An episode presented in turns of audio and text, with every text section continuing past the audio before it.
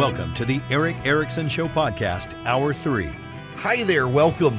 It is Erick Erickson here across the nation. The phone number, if you would like to be on the program, 877 973 7425. Um, oh, I, um, yeah, I'm, I'm, I'm, I'm sorry. I'm, I'm having an inner monologue. What is an inner? I know people who have no inner monologue.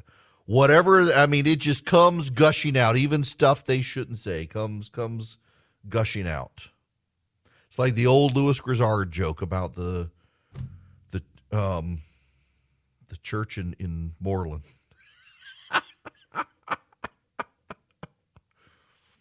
Punchline is, damn brother, don't believe I'd have said that.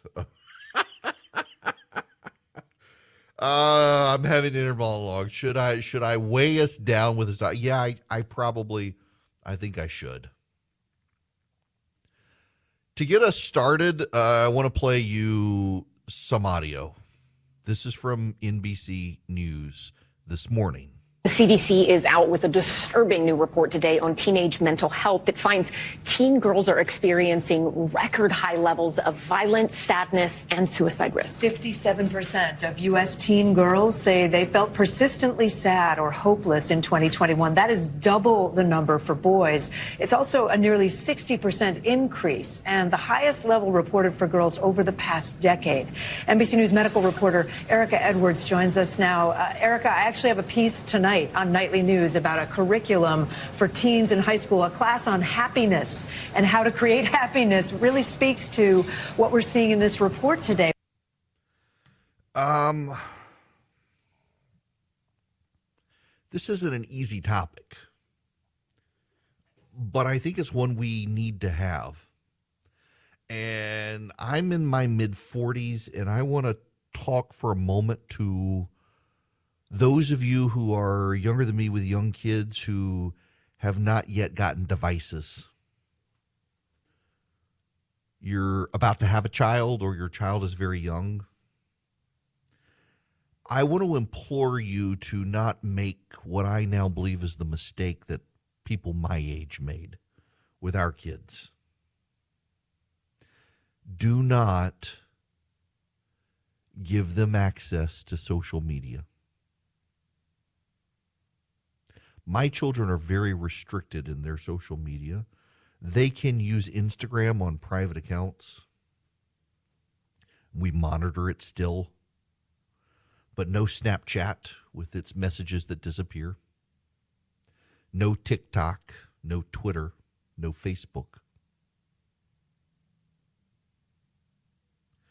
This one's hard. Teenage girls are more so than boys.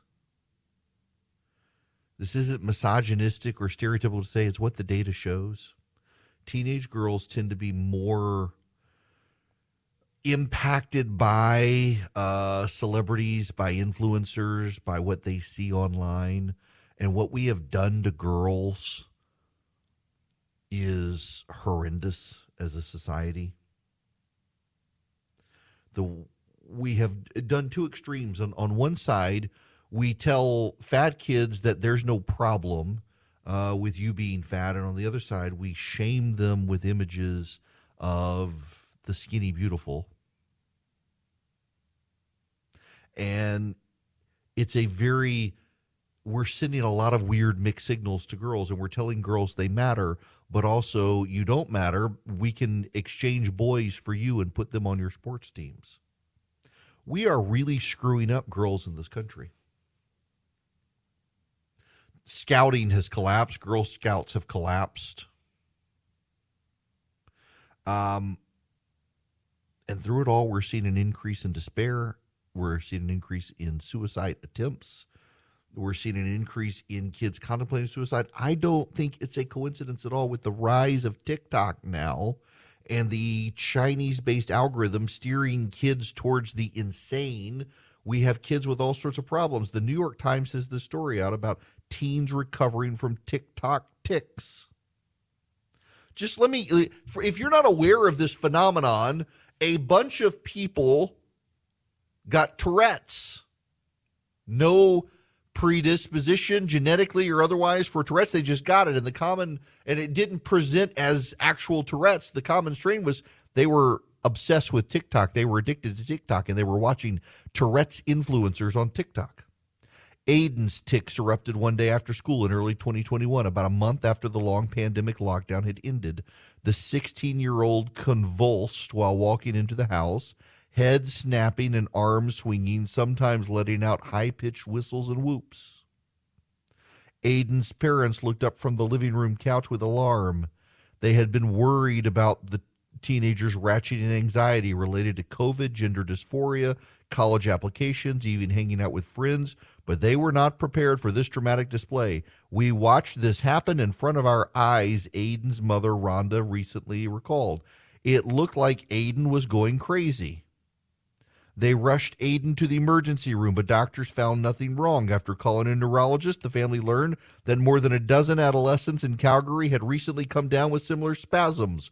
Over the next year, doctors across the world treated thousands of young people for sudden explosive tics. Many of the patients had watched popular TikTok videos of teenagers claiming to have Tourette's.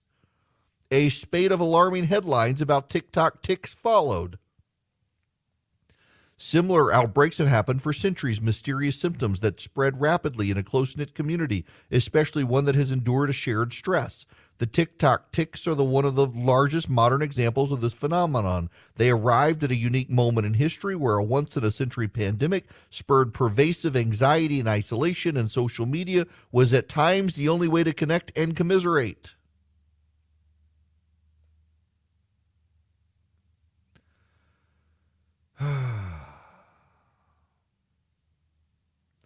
What are we doing to our kids?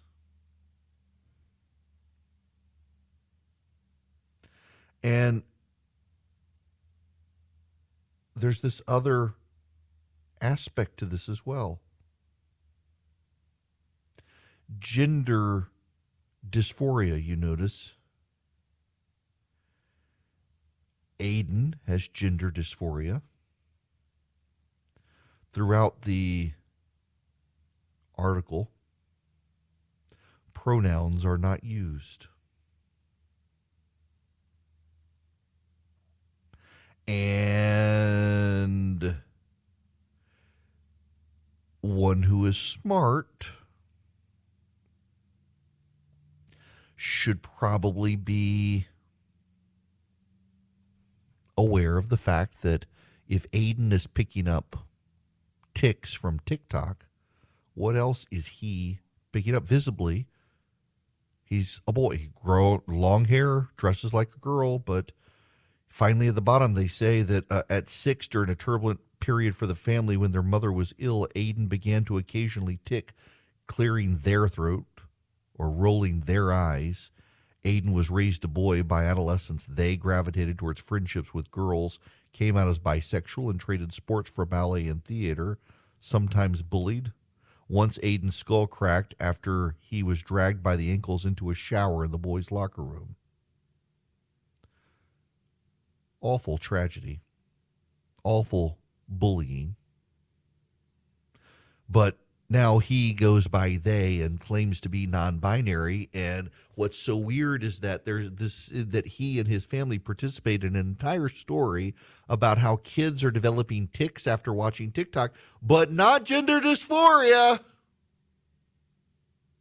Not not brought on by cultural um the cultural movements there. No no no. Now amplify this for girls who they're shamed for being fat, they're shamed for being skinny. They're they're they're told they can be hey, they're expendable. We can make boys girls now. You're not needed. Um, it, it, it's just it's it's a terrible, awful thing that we're doing to our kids. For the love of all that is holy and decent in the world, keep your kids off social media if you can. If they must have a phone, let them have a phone, but do not let them into social media. It opens a Pandora's box and you cannot close it.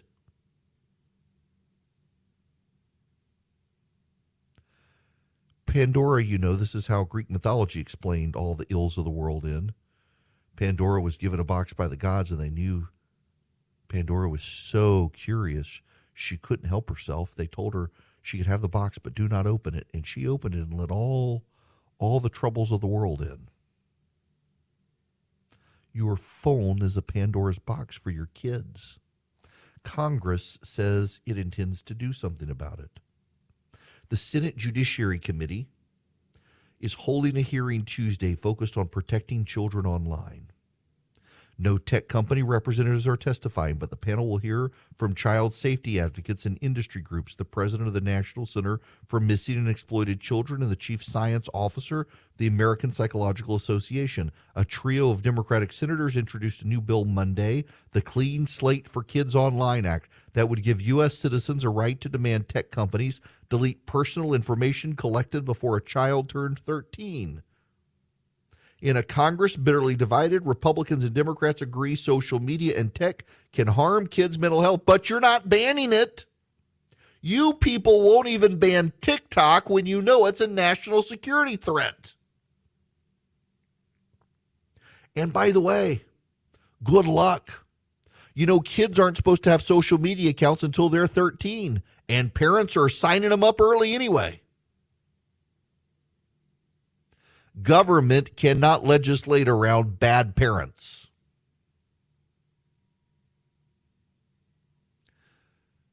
But that gets us back to the girls.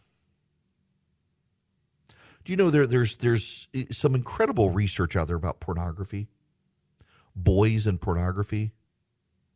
That a fourth grade boy is now likely to encounter pornography, and an average boy by sixth grade is looking at it. By tenth grade, most American boys are regularly engaged in pornography, viewing it, consuming it, getting off on it, ruining their relationships because of it.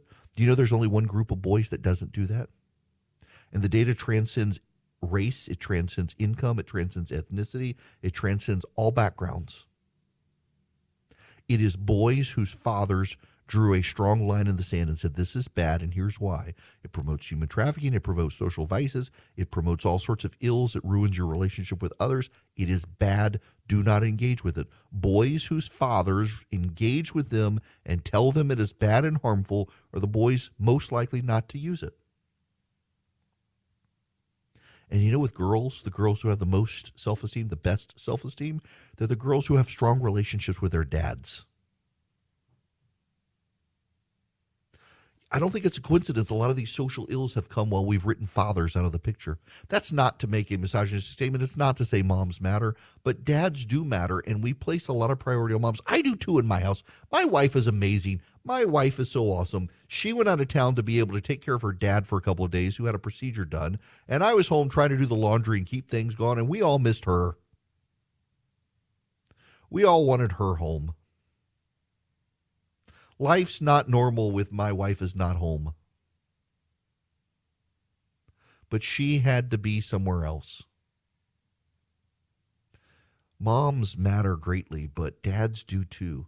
And this is a common thread through all of this is that girls who have great relationships with their fathers are less likely to get pregnant at an early age out of wedlock. They're more likely to get married and stay married. They're less likely to have suicidal thoughts. They're less likely to have their self esteem defined by what they see on social media.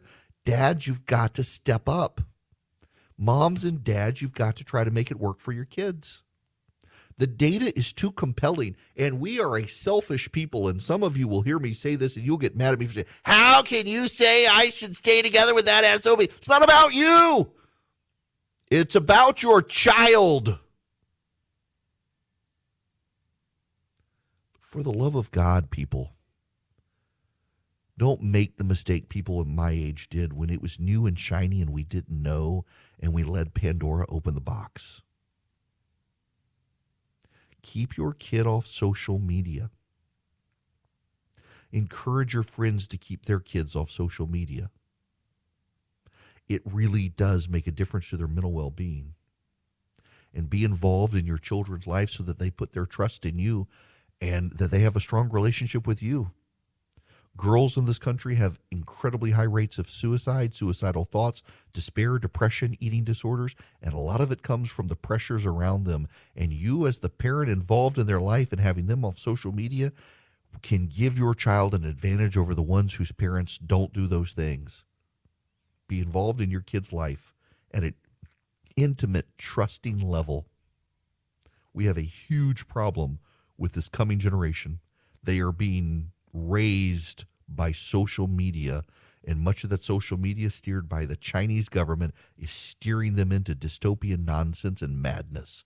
And the best way to stop it is to sever the cord from those apps and to be involved in your kid's life. So my kid has a queen size bed. We've got a king size bed. We got him Boll and Branch sheets, and he's used them. He had like kid sheets, and now he's old enough he doesn't want the the action figure sheets anymore. Well, we got lost because I mean the sheets look like our sheets, except they're queen size sheets, and they got put in our closet. And the kid was in despair.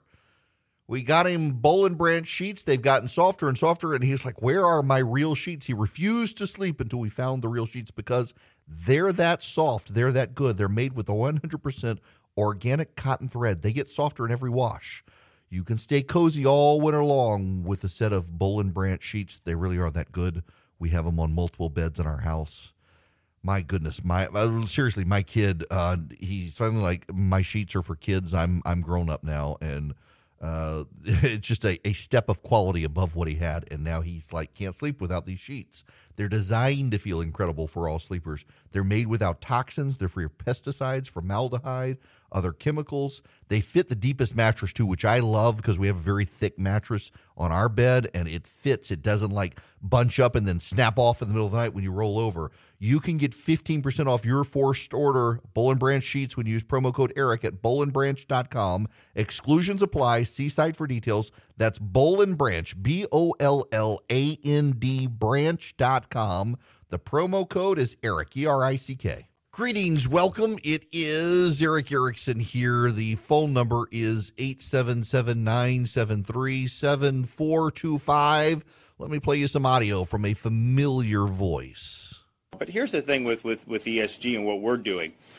If those ESG investments are actually the best investments, you can do it. We're not preventing you from doing that at all. If, if buying uh, solar panels companies and all that, if that is what, what is going to return the best, you're not restricted at all. You're only restricted if ESG is the rule because there could be lucrative areas that you are just not going to do because of the politics of it. And I think that is where you, you run into a big, big problem. But, but I really do think that this is kind of a house of cards. I think it's going to come crashing down because I think as more people look at this, they say, okay, how is this benefiting you know, me, like you're a retired police officer. Is it benefiting you as a retired police officer or a retired nurse or people that have this stuff to look to see how your investments are managed? No, it's not benefiting them at all.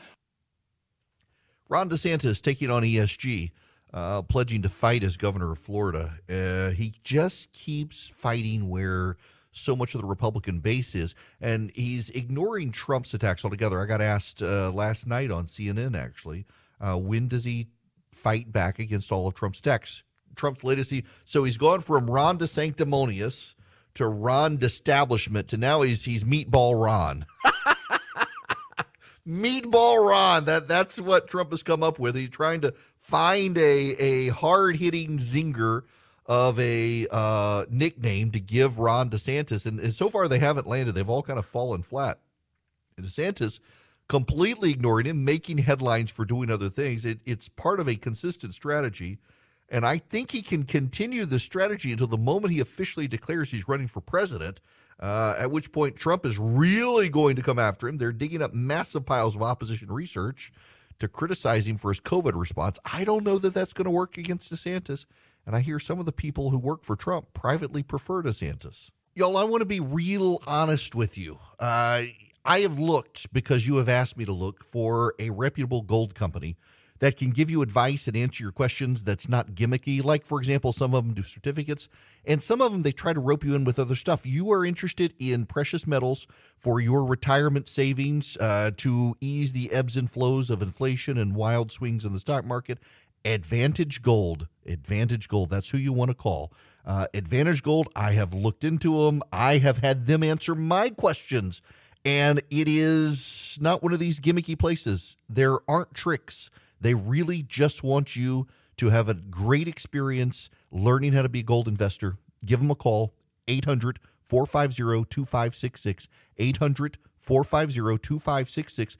Tell them I sent you. You can get their free gold and IRA investment kit, but call them if you got questions. They're good people. 800 450 2566. Hello there. Welcome. It is Erick Erickson here across the nation. Glad to have you with me. The phone number is 877 973 7425 if you want to be on the program. You know how sometimes you hear something in the media and all of a sudden you hear it everywhere? Um, whether it's Baader Meinhof phenomenon or, or what have you, it's oftentimes everybody grabs hold of the same sort of talking point having been on television as a news commentator in, in talk radio, I can now tell you, actually, from my personal experience, that a lot of times it's groupthink.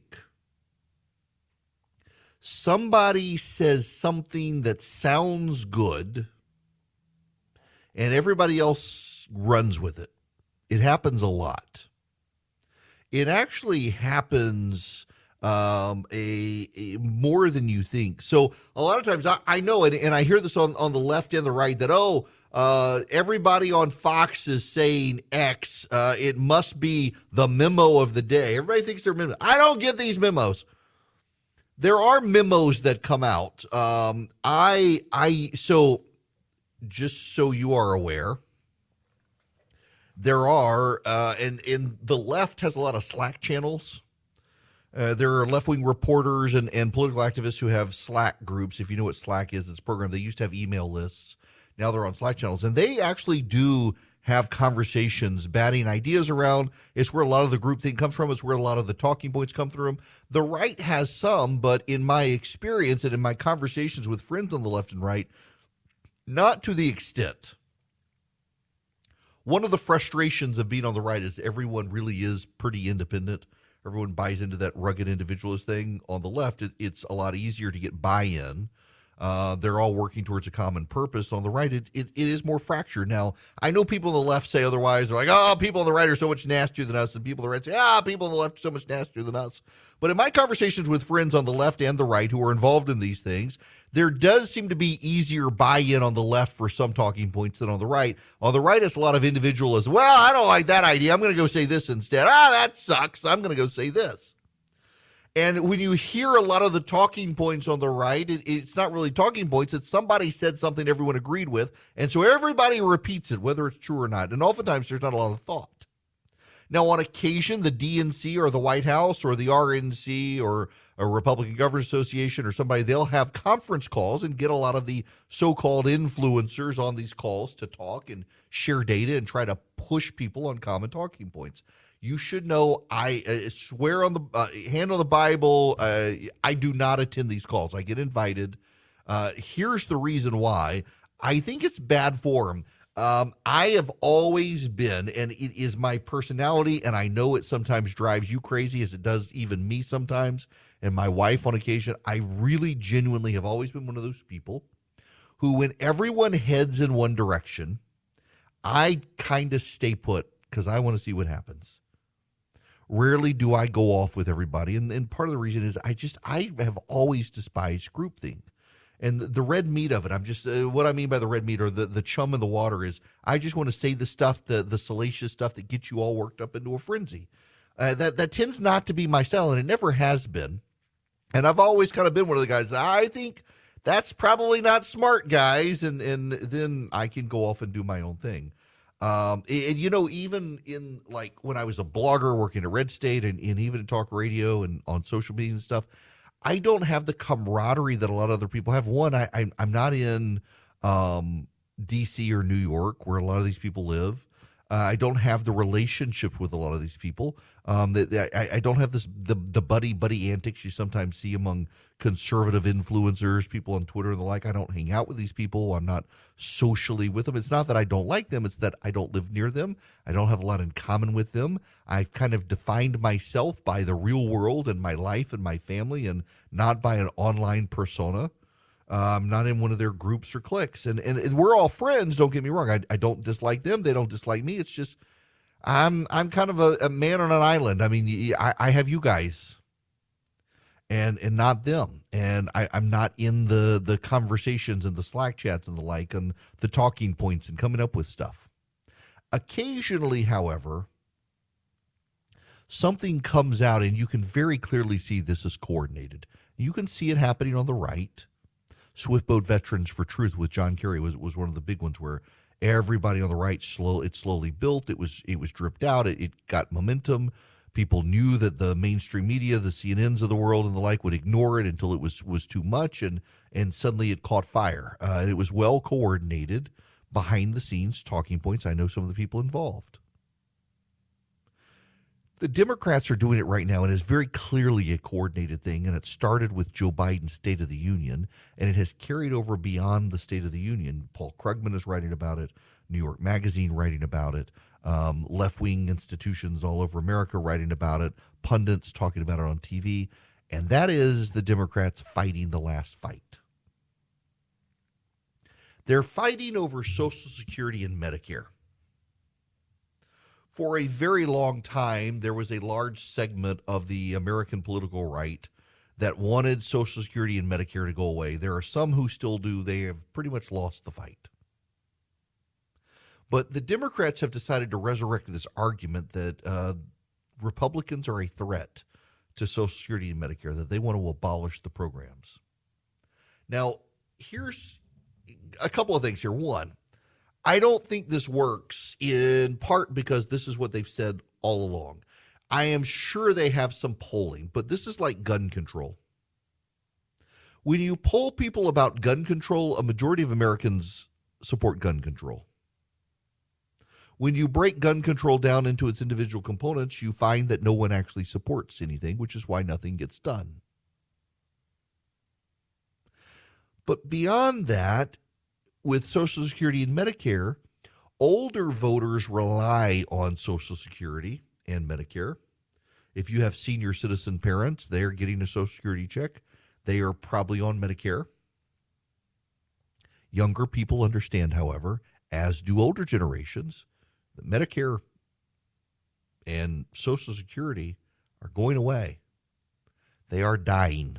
They are going bankrupt. They will be extinct. And the question is not how do we prop them up or how do we get rid of them, but how do we reform them to save them?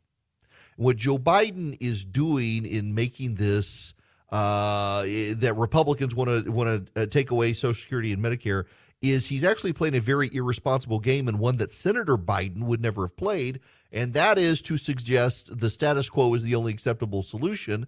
But the status quo will not long term work. The status quo will actually end Social Security and Medicare. The irony, the bitter irony here is that Joe Biden's position is the position that will eliminate Social Security because Social Security will not be funded it's kind of remarkable to watch the Democrats do this. But now they're coming after Ron DeSantis on this. This is from New York Magazine. As a rule, State of the Union addresses are what Daniel Boorstin has called pseudo events, scripted affairs whose only news value is the commentary surrounding them. But President Biden's speech gave some important signals about the upcoming election. Biden is probably going to run. His performance was lively enough to at least slightly alleviate doubts about his age, and his campaign is likely to focus on defense of Medicare, Medicaid, and Social Security. This dynamic clicked into place for me when I saw two pieces of reporting about Ron DeSantis, the conservative establishment selection to replace Donald Trump as the presidential nominee. First, Josh Barro noted that as a member of the House in 2013 and 14, DeSantis not only voted for Paul Ryan's plan to turn Medicare into vouchers, but also supported an even more radical plan that would have raised the retirement ages for both Social Security and Medicare to 70, cut the growth rate of Social Security benefits, and changed Medicare from a program that guarantees access to health insurance into one that would have provided a stipend payment that would not, over time, have necessarily kept pace with the actual cost to buy health insurance. The next day, Andrew Kaczynski and Em Steck reported that CNN, on CNN, that DeSantis had endorsed privatizing Medicare and Social Security. See, here's your dirty little secret. I don't know if you know this or not, but the Democrats, despite their public statements, privately believe that Ron DeSantis is going to be the Republican nominee and not Donald Trump. There's a lot of data showing some underlying weakness to Trump, even as he has advantages. He's got significant advantages. He can't be discounted. But Democrats privately believe that DeSantis is the guy. There are a lot of Republicans who want it to be DeSantis. The Democrats believe that they can attack Ron DeSantis on Medicare, Medicaid, and Social Security. Keep in mind, so too does Donald Trump. Donald Trump is aligned with the Democrats on Social Security, Medicare, and Medicaid. It's kind of one of the weird things here. The standard bearer of the Republican Party, the supposed leader of the party, is aligned with Joe Biden on saving Social Security, Medicare, and Medicaid and not changing the program. And so all of them want to dogpile on DeSantis. See, the Biden team believes it would be DeSantis, and they believe that they have an easier shot at beating Trump. They want Trump to be the nominee. I mean, after all, Biden's already beat Trump once. He's a sure thing in their mind. So you have all of them aligning against DeSantis on this issue. The Oppo is already coming out on DeSantis. Here's a problem, though it's kind of like abortion. Kind of like abortion. There's really rarely been a candidate who has lost because of his position on abortion. Typically, it's other things, and the pro life or the pro choice activists say it was abortion when really it was other things. Really, it was a bad campaign. It's the same with Medicare, Medicaid, and Social Security. You're hard pressed to find a candidate, particularly a national Republican candidate for a national office like the presidency, who has been wiped out because of their opposition to Social Security. Yes, yes, Democrats defined Paul Ryan as wanting to roll grandma off a cliff. It didn't really work for him. Democrats have for years vilified Republicans for wanting to gut Social Security and Medicare. It hasn't really worked for them. It doesn't really work as an attack. But to their base, it fires up their base. What it also suggests to me is that they really do think that older voters will be the swing voters. Gen X tends to lean towards um, it, it, Gen X tends to lean towards the right. Millennials and Gen Z tend to lean towards the left. Older voters, which make up the largest pool of voters, they've tended to lean towards the right. And now suddenly uh, they could be a swing voter on Social Security, except a lot of these older voters care about the future.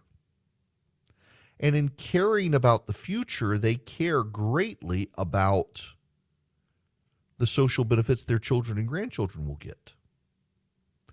And the whole overarching issue here is that uh, they don't want to they want to be saved in social security but they want their grandkids to have access to it as well and when you tell them and, and, make it known to them that look here's our plan. We will guarantee you that what you're getting from social security will be there but we want to reform the program so people under 40 will have access to a program that won't be bankrupt. Get rid of the I, iou trust fund older voters actually like the idea. They they tend to appreciate that they want to reform it. The Democrats have it in their head from the 80s and the 90s that no one wanted to touch Social Security. But at this point, people understand that the program is going to go bankrupt unless we fix it. And the Democrats have no solution to fix it, and Republicans do. And so they can play the fight, they can play the old game, they can play the lost game. But you're going to have new messaging from the right that we don't want to get rid of Social Security, we want to save it. Why doesn't Joe Biden want to save Social Security for future generations? Why doesn't Joe Biden want to reform it so that it'll be there for others? Why is Joe Biden at 80 years old so convinced that he needs Social Security, but no one else does? The Democrats are on an old playbook. A younger Republican, a Nikki Haley, a Tim Scott, a Ron DeSantis, can update the Republican response and blow a hole straight through this ship of, of Democratic arguments. And they're never going to see it coming in large part because they're so focused on Trump being on their side on this particular issue. They haven't left room to even contemplate that older Americans might actually embrace the idea of fixing the system for their grandkids. I was not intending to go to break when I did, or I forgot to mention Patriot Mobile. So now I get to tell you real quick about Patriot Mobile. Um, my cell phone provider can be your cell phone provider.